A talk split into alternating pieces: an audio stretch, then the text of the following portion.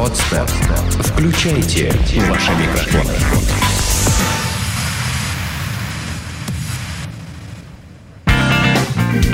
Герои шоу-бизнеса с Юлией Красильниковой. Шоу о тех, кто делает шоу. Всем привет! В эфире «Герой шоу-бизнеса» с Юлией Красильниковой. И сегодня мы поговорим о концертном бизнесе в регионах. У нас в гостях промоутер одной из крупнейших и самых успешных региональных площадок России телеклуб «Екатеринбург» Семен Гальперин. Добрый день, Семен. Привет, Юля. Очень приятно слышать такую хорошую рекомендацию нашей площадки. И очень приятно быть у вас в гостях. Спасибо большое. Э, расскажите, пожалуйста, о себе и о площадке, которую вы представляете.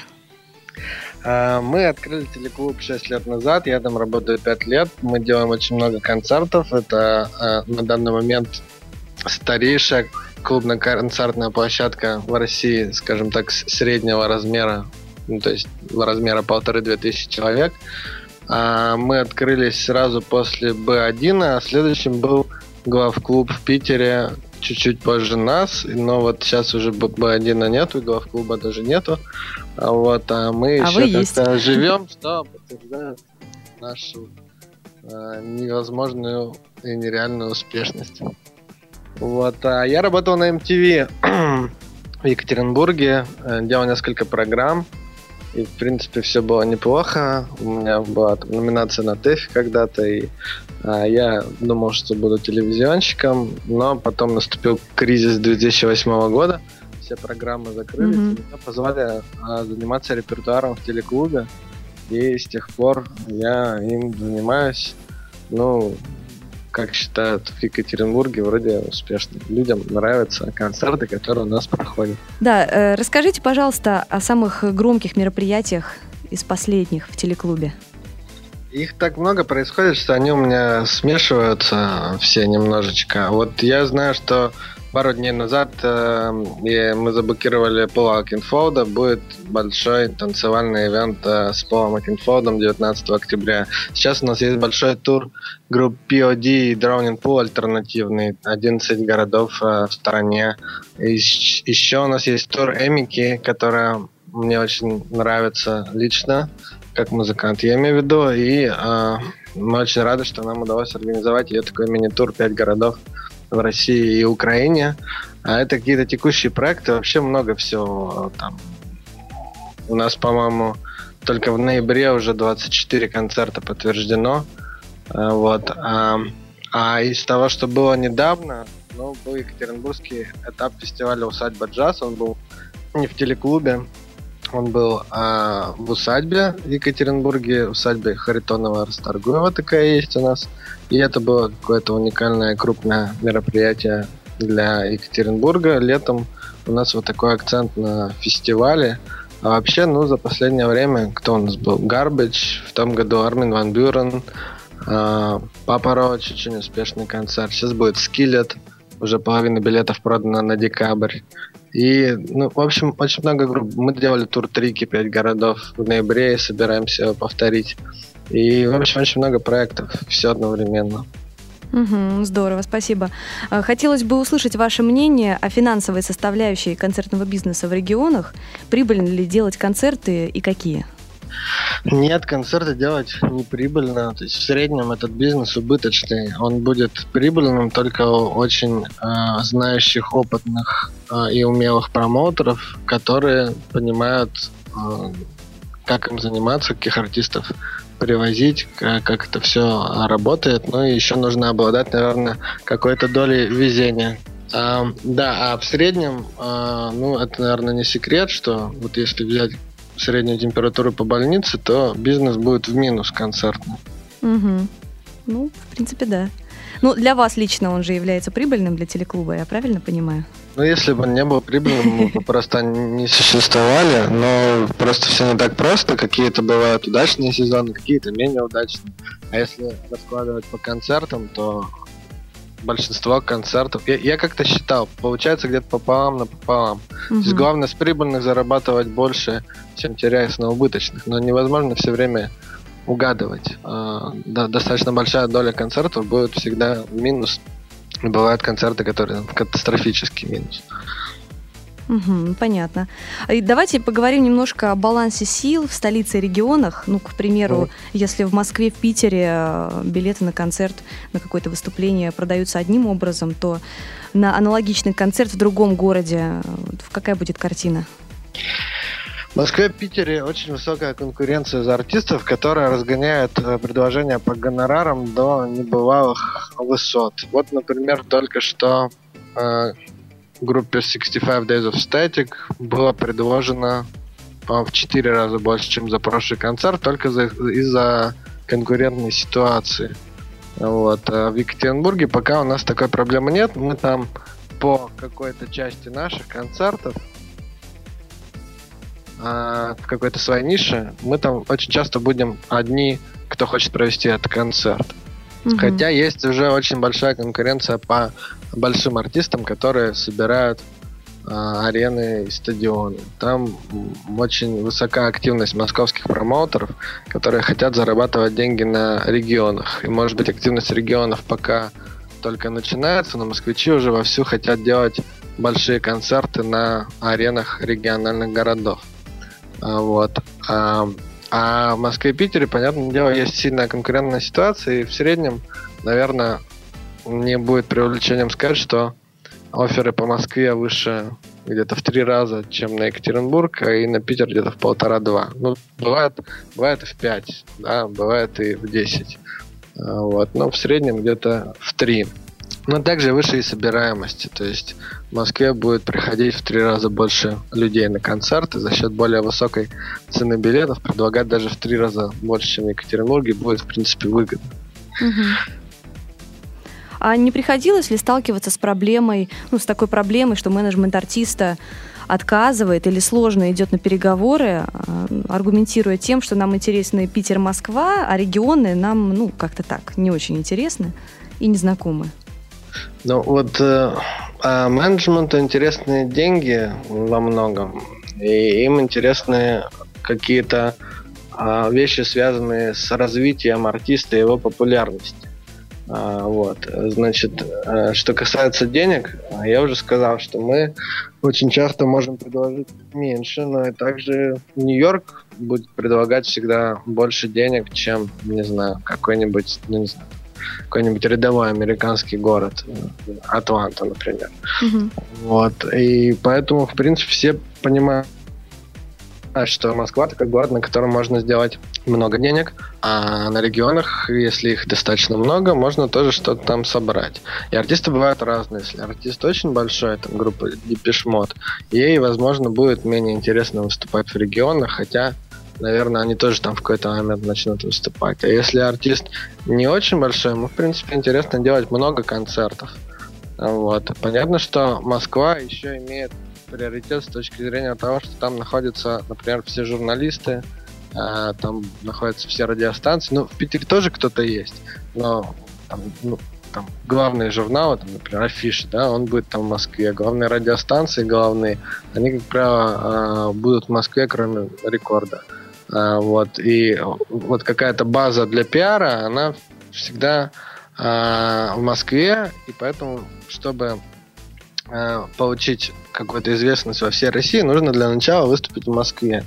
Вот, поэтому Москва, ну и там Питер, Киев, Минск, может быть, всегда будут какими-то ключевыми городами, но сейчас э, Екатеринбург, Нижний Новгород, Новосибирск, Краснодар все чаще и чаще попадают на туровую карту. Екатеринбург, ну вот уже достаточно давно, благодаря нам в, остальных городах, это, как правило, связано именно с открытием площадок, которые подходят для того, чтобы делать концерты, на которых все удобно, организовано, есть нужный свет, звук и есть in-house promotion. То есть есть люди, которые занимаются от лица площадки организацией концертов. Вот, как правило, в таких городах начинает очень сильно концертный бизнес и быстро развиваться. А, ну вот, как-то так. Да, как раз хотела задать вопрос, какие регионы, на ваш взгляд, считаются наиболее выгодными для проведения концертов? Понятно, что вот, значит, на первом месте стоит Москва, дальше будет Питер, дальше будет Киев, и потом вот уже не факт, что Минск будет серьезнее, чем, допустим, Екатеринбург, и, а, ну вот, города типа Екатеринбург, Краснодар, Новосибирск, Нижний Новгород, они, как правило, с точки зрения артистов могут примерно одинаковое количество денег им приносить с точки зрения гонораров. А по собираемости бывают разные ситуации. Вот, например, мы видим, что альтернативные концерты очень хорошо собирают в Новосибирске. Вот старт текущего тура Олимпийский, например, показывает, что Новосибирск продает очень хорошо. Вот по POD, которым занимаюсь я, угу. Новосибирск продает больше всех. Почему так? Не очень понятно. Но, видимо, связано с какой-то местной сценой и развитием э, внутригородских музыкальных тенденций какими-то местными группами. Мы видим, что Краснодар, в котором население он, по-моему, даже не миллионник, но он продает достаточно много билетов, и они умудрились э, как-то сделать так, что народ не возмущается очень высокими, высокими ценами на билеты. То есть э, цена такая московская, там, типа 2000 рублей за билет для Краснодара, она нормальная. Люди, в принципе, покупают там, билеты по этой цене, а это тоже очень важно для окупаемости. Вот.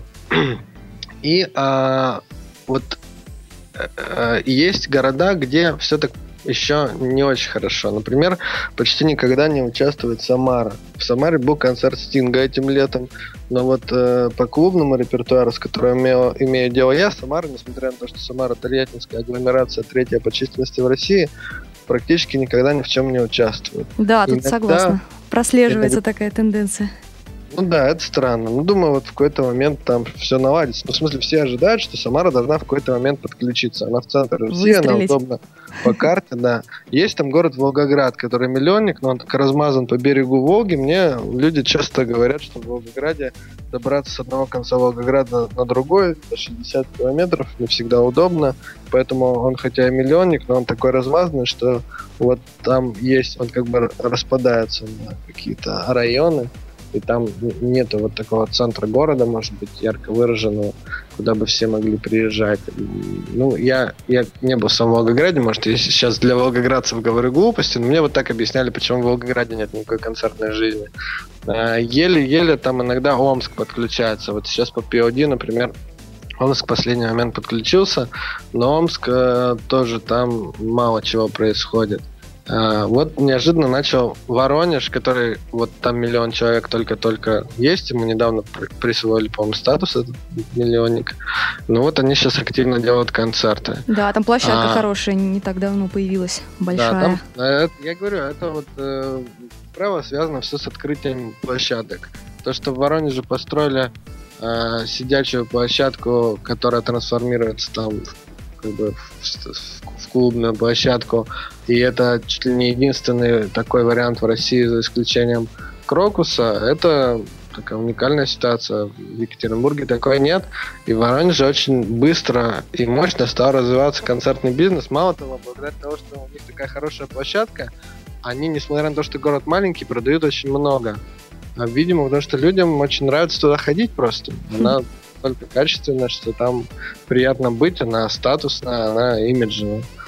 Вот. А, ну вот Ростов, в принципе, рабочий город, но он когда есть, когда нет. Есть такие города, как Хабаровск и Владивосток, которые иногда подключаются, но там есть объективные, очень высокие косты по перелетам и Да, Дальний Восток это вообще отдельная Держам. страна. Ну да. Ну и а, там есть какой-то Красноярск, который иногда вот подключается, как правило, если есть Новосибирск, там может быть, а может и не быть Красноярск. Ну и, в общем, вот я, наверное, плюс-минус все назвал, которые, в принципе, пока что могут участвовать. А, еще есть Уфа.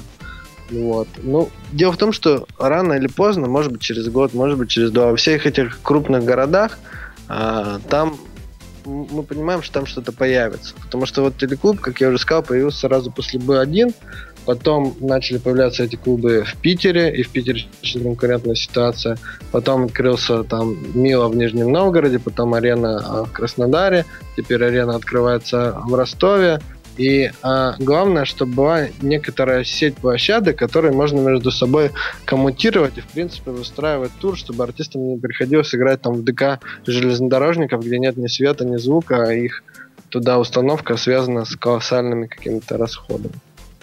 Вот. Угу, спасибо. И такой наболевший вопрос, наверное, для большинства э, региональных промоутеров. Почему в регионах все так сложно по сравнению со столицей? Да я не знаю, что сложно. Нам вот не Ну, сложно. часто на конференциях можно слышать этот вопрос. Вот вам легко говорить, вы в Питере находитесь или вы в Москве находитесь, а у нас у нас все сложно. Такая стандартная достаточно фраза.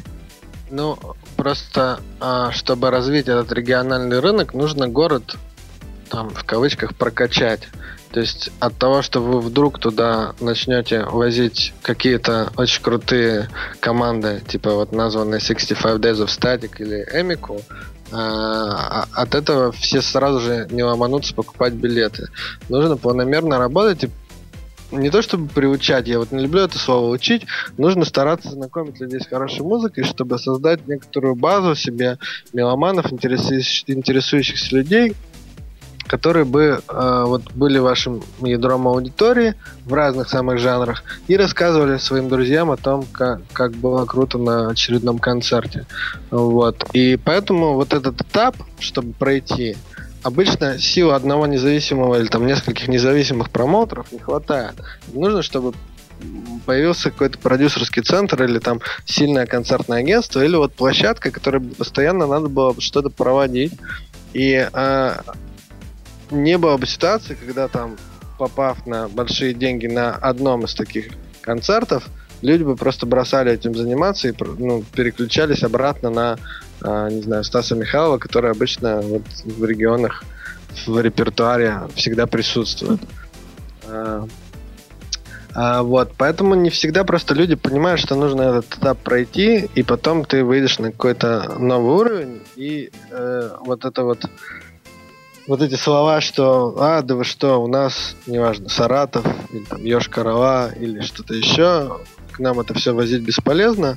Я их тоже очень много раз слышу, потом проходит год, у них открывается какой-нибудь клуб, или появляется сильный промоутер, и как грибы начинают появляться а, концерты. В Москве тоже все сложно, все очень дорого, люди хотят много получать, реклама стоит дорого, но в Москве просто физически больше людей, и, а, поэтому проще собрать людей, более высокие цены на билеты. А, Вот. В Москве, в конце концов, любая маломальски интересная группа может собрать клуб там типа 16 тонн, и это даже может быть прибыльно. А в регионе эта группа соберет там, не 400 человек, как в 16 тоннах, а, допустим, там 100 или 130. Это не может быть прибыльно ни при каких условиях, потому что это просто не отобьет стоимость там, аренды и перелетов. А, Поэтому, э, конечно, в каком-то смысле тяжелее, но в каком-то смысле и легче, потому что конкуренции это нету. Ну да. А э, с какими трудностями вам лично и вашим коллегам приходится сталкиваться в вашей повседневной практике, и как вы их преодолеваете? Я считаю, что наша главная э, сложность в городе Екатеринбурге это недостаток энтузиазма публики. Почему-то люди у нас э, с давних пор скептически относятся ко всему, что у нас в городе происходит. Раньше у нас была проблема недоверия.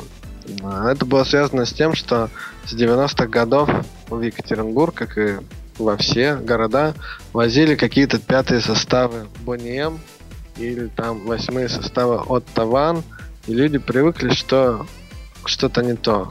Я помню, в какой-то момент на любой афише клубного мероприятия было написано, что этот диджей резидент клуба Амнезия или Пача Ипица. Да.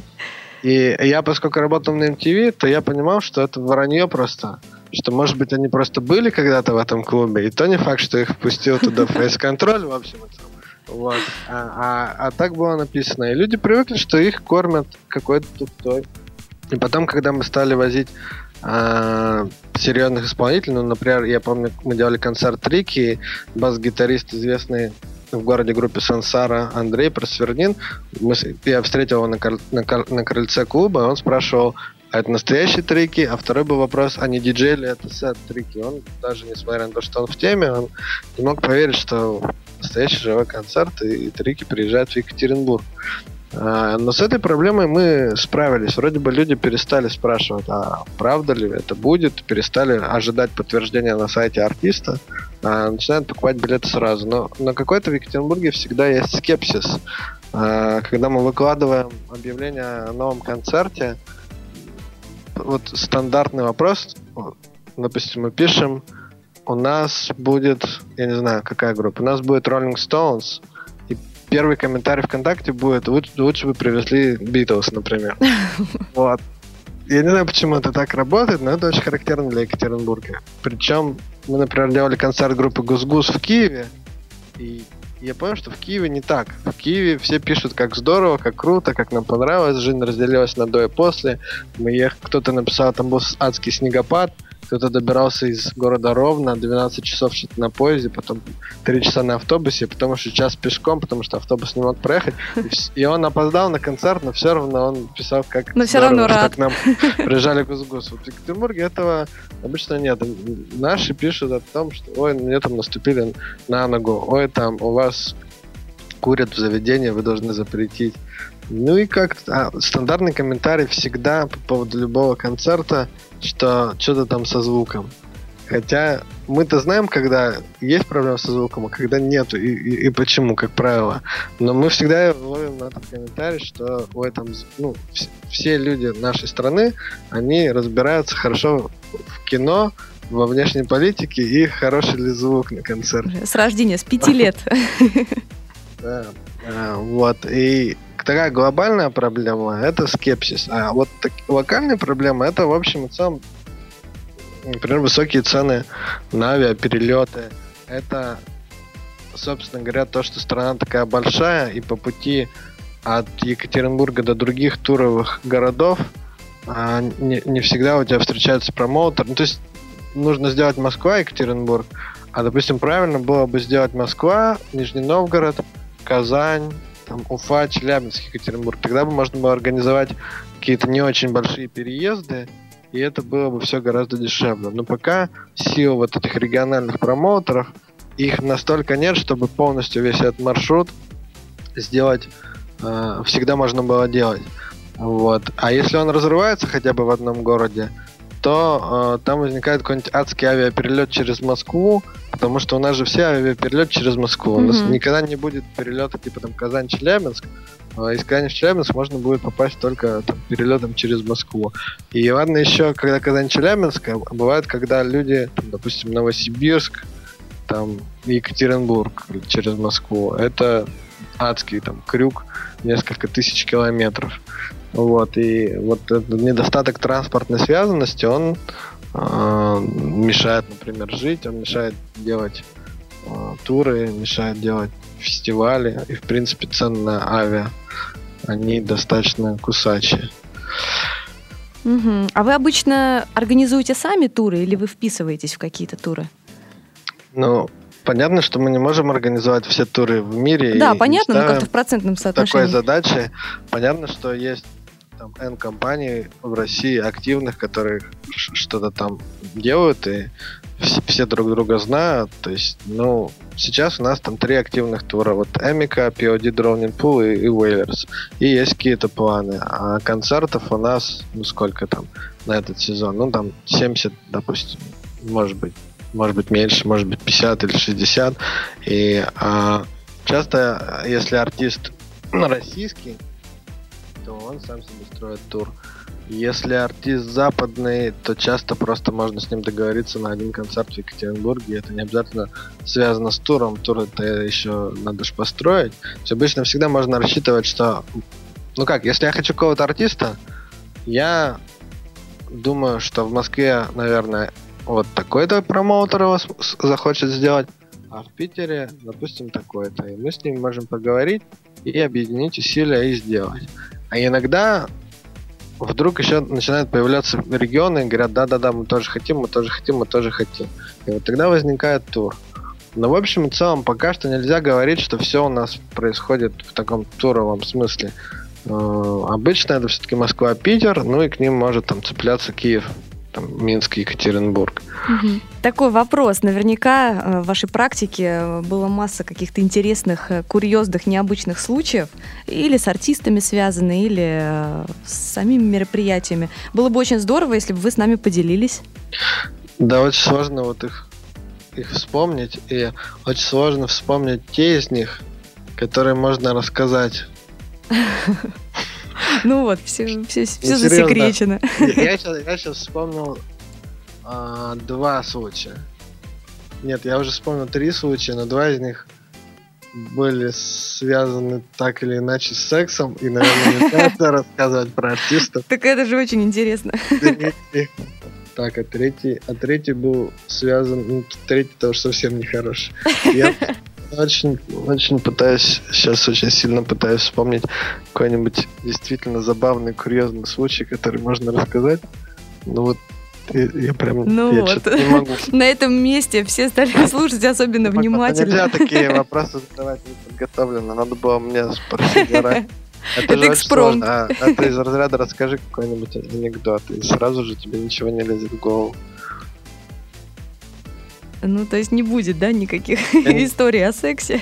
А по ходу нашего разговора, может быть, что-то я вспомнил. Навер- навер- ну, наверняка такого было очень много всего. Но, но я сходу я что-то не могу даже выдать на гора. Ну, тогда поделитесь э, с вашими коллегами из других городов, э, ну, какими-то такими основными моментами, ну, так вот, пару советов для коллег из других городов, регионов. Для тех, кто или уже занимается Есть- концертным е- бизнесом, или начал заниматься, или планирует заниматься. Есть очень хорошие 4 или 5 советов, которые... Это даже не советы, а таких характеристик, которые мне написал когда-то агент группы Sam 41, которую мы проводили пару раз, э, Джефф Мио. Это один из очень известных агентов. У него в ростере, например, еще группа Muse и My Chemical Romance. И он мне когда-то написал, Семен, ты как-то странно для России работаешь. И дальше он перечислил вот пять характеристик очень простых. И все должны так работать, но почему-то почему-то не все так делают. Первое не врать. Второе платить вовремя. Третье быстро отвечать на письма. Четвертое пытаться э, очень хорошо ухаживать за артистом на земле. И э, какой-то был пятый, я забыл, но какой-то тоже очень простой из разряда там, ну, хорошо говорить по-английски. И когда он мне это написал, я подумал, ну, в смысле, это достаточно естественно, и все должны так работать. А потом, да, я вспоминал, и действительно я понимаю, что там практически ни- никто почему-то не считает нужным вовремя заплатить. Ну, да, есть это очень важный действительно момент. заплатить на неделю позже, но надо. На два дня позже. Но, но надо обязательно заплатить не вовремя. Почему никогда мне не было? Ну, в смысле, я понимаю, что кассовый разрыв, денег нет и все такое, но иногда это до смешного доходит, как будто все прям пытаются, например, забыть о платеже. Или там отвечать на письма, это тоже вполне там такое нормально, но люди там считают нормальным там неделю или две не отвечать на письма или э, любимое дело региональных промоутеров не подходить к телефонам. Особенно, когда есть какая-то проблема, ты, ты им звонишь, и они там не берут трубку, потом, как правило, они говорят, что они были в туре или там что-то такое. Да, причин Вот. много, можно прям целый А. список интересный составить. Ну да, и в общем, вот если этого просто вот всего не делать, а все делать честно, открыто и нормально, как правило, с тобой будут хотеть работать, и все будет плюс-минус успешно развиваться. Да, это действительно так. Спасибо. Ну, тогда такой вопрос. Э, Не могли бы вы поделиться с нами планами телеклуба на 2014 год? Я так понимаю, что 2013 год у вас уже так все распланировано. Ну да, плюс-минус распланировано, какие-то концерты еще по- последние добавляются, вот, например, Cat Copy и Tesla Boy совместный концерт добавился, вот Walking Fall добавился, там Poets of the Fall, сейчас добавится что-то еще возникает на, на этот год. Ну, на следующий, настолько сейчас плотный сезон, что мы еще только там начинаем подбираться к следующему году. У нас планы, как всегда, завоевать мир, привести все крутые команды, которых а, еще не привозили мы хотели очень открыть маленькую площадку в этом году, поменьше телекуба. Телекуб где-то полторы-две тысячи человек. Мы хотели еще на 500-700, чтобы возить интересных артистов поменьше и работать над тем, чтобы они потихоньку росли из маленьких клубов в большие. Плюс к тому у нас есть большая площадка, которая там год функционировала, но мы в тот момент не могли наполнить ее достаточно большим количеством концертов. Может быть, мы снова откроем. Я не знаю, случится ли это в этом году или в следующем, не случится вообще. Но очевидно сейчас вот можно посмотреть на какие-то большие туры, я уже говорил про свой там из 11 городов P1, но есть, допустим, Олимпийский тоже, по-моему, 11 городов есть. Offspring, по-моему, 9 городов. А, очевидно, что вот эта идея, что Россия станет следующим большим концертным рынком, о которой там последние лет пять на всех конференциях говорили, она сейчас вошла в стадию реализации. И сейчас можно ну, клеить очень серьезные э, туры. Вот. Э, с электронными исполнителями это пока не совсем так, потому что там важны пятница, суббота, уикенд. А вот с какими-то нормальными группами это так, и я думаю, просто количество туров будет увеличиваться, и мы будем стараться в них участвовать, их организовывать, иногда присоединяться, иногда сами инициировать. Ну и я надеюсь, что до Екатеринбурга все крупные артисты начнут там, рано-поздно доезжать, будь там Мадонна или Роллинг Стоунс или там YouTube, что в российских регионах это все через какое-то время, и не очень большое, год, два, три, а, что все это будет. А кого из нынешних звезд вот лично вам хотелось бы видеть прежде всего в Екатеринбурге? Такой номер один. Ну, Депешмот, я думаю. Ага. Ну, спасибо большое. Наша программа подходит к концу. Семен, спасибо огромное, что нашли время, что встретились с нами, ответили на вопросы, рассказали много всего интересного. Мы желаем вам э, всего самого замечательного, огромных, э, крутых привозов для телеклуба. И я уверена, все у вас э, будет очень здорово, потому что площадка действительно очень хорошая.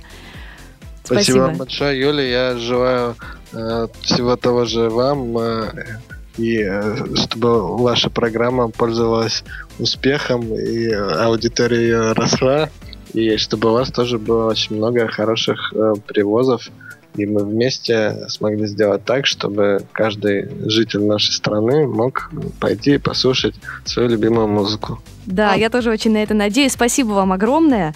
Э, сегодня с вами были Семен Гальперин и Юлия Красильникова. Всем пока. До свидания.